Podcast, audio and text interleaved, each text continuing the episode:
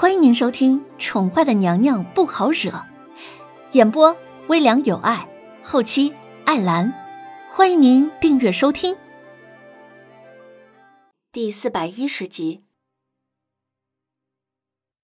瑶儿看着他，等了好久都不见他开口，藏在袖中的拳头微微的握了起来，一抹失望油然而生，从那张清秀的脸上一览无余。够了，文燕，我们之间就到这里结束了，以后不要再提了。希望你能找到那个可以让你奋不顾身、不顾一切的女子。瑶儿终究是失望的摇了摇头，她淡淡的笑自己傻，为两个人之间彻底画上了一个句号。文燕只是阴沉着俊脸看着他，并不说话，直到瑶儿转身欲要踏出房门，不够。文燕将瑶儿一把抓住，把瑶儿在他怀里转了个身子，狠狠的揉进了怀里，紧紧的不放。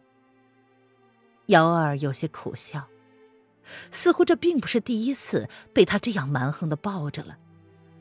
两个人身子紧紧的相贴，瑶儿能够感受得到从胸膛上传来的另外一颗心脏的跳动。文燕，你到底想要怎么样？瑶儿有些无奈了，因为在乎，他总是没办法让自己真的做到不在乎。看到这张他爱了几年的脸，他依旧会感到心痛。我也不知道。文燕的回答同样是无奈，却不愿意放开他，将他抱在怀里的感觉太过美好了，让他希望彼此永远不要分开，就这么抱下去也不错。抱了良久良久。瑶儿终于忍不住了，她闭上眸子，淡淡的问道：“你这是在逼我嫁人吗？”“不准！”文燕着急了，倏地松开了他，盯着眼前的女子，急急的说出了自己的心意：“还不准我嫁吗？”瑶儿闻言轻轻的笑了，这一次她似乎能够明白这个男人的情意了。瑶儿，我会杀了任何一个想要娶你的男人。文燕聪明一世，却始终没有看出瑶儿的意思，他只能狠狠的开口威胁，用这种下三滥的手段逼迫。如果我说，如果你敢的话，我就陪他一起死呢？文燕的话让瑶儿忍不住的勾唇。什么？文燕闻言，俊脸煞白。傻瓜。瑶儿勾起了唇，若有似无的笑容，怎么也抹不去。她真真的将这个男人的情意看进了心里，淡淡的吐出了两个字。她上前一步，双手轻轻的环住男人的腰身，将自己的脸贴在他冰凉的胸膛之上。他一直想要把握的东西啊！终于确定，已经握在手心了。文燕愣住了，她的身子微微的颤抖着，不敢回报，喉咙微微的动了动，想要开口说些什么，却又发不出声音。事态转变太突然了，让文燕有些转不过弯来。可是脑子却像是已经感受到什么似的，一种热滚滚的情绪涌上了文燕的心头，浮上了她的眼眶。瑶儿，文燕声音嘶哑，她控制了好久，才叫出了他的名字，从内心深处渴望的发出了声音。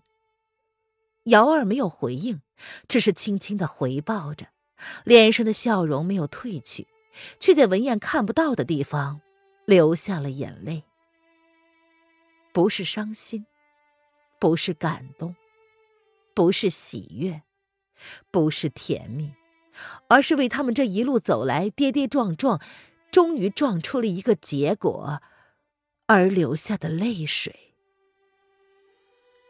瑶儿从来没有觉得自己可以这样的安心，可以跟眼前的男人如此的贴近，只是那么一瞬间，让他看出了自己一直渴望得到的，其实已经得到的，不用这个男人开口了，他可以这么的安心。如此的确定。小姐曾经说过，爱情的表现方式千千万万，她一直追求自己想要的那一种。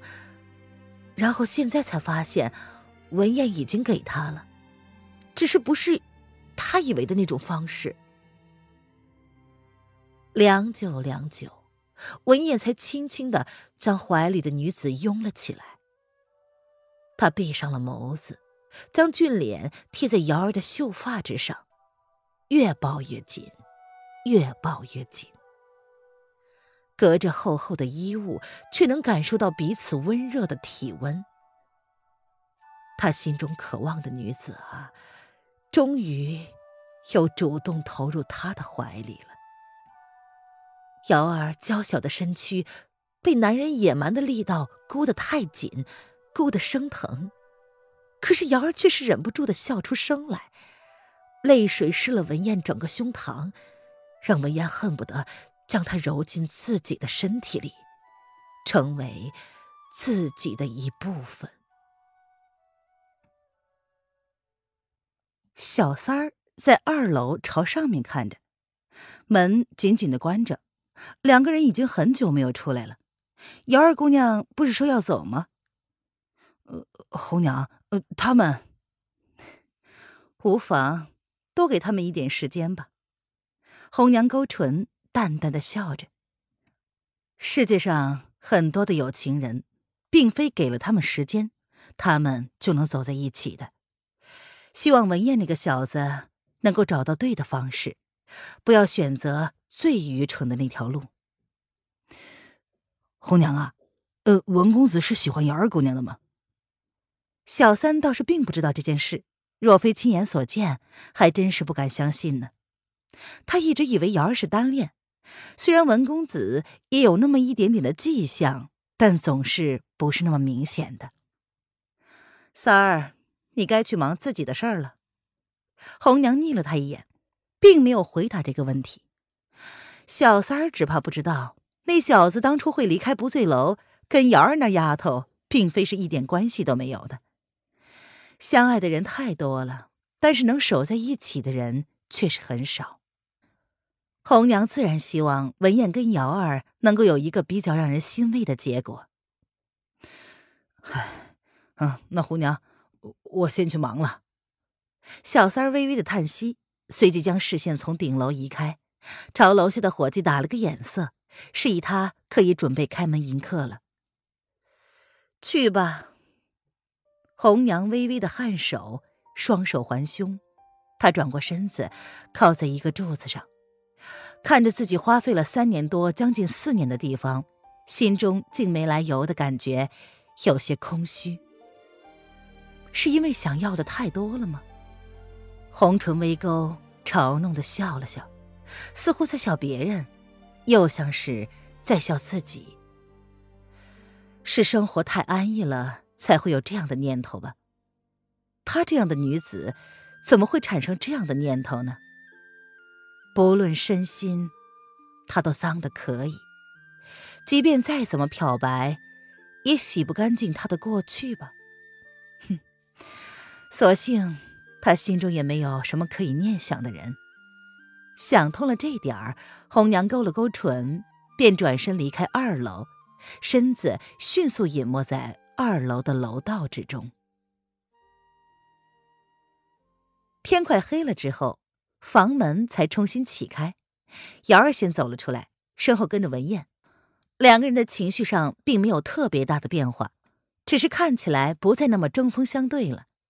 通知了红娘之后，三个人十分低调的来到了林渊的竹心小筑。听众朋友。本集播讲完毕，请订阅专辑，下集精彩继续哦。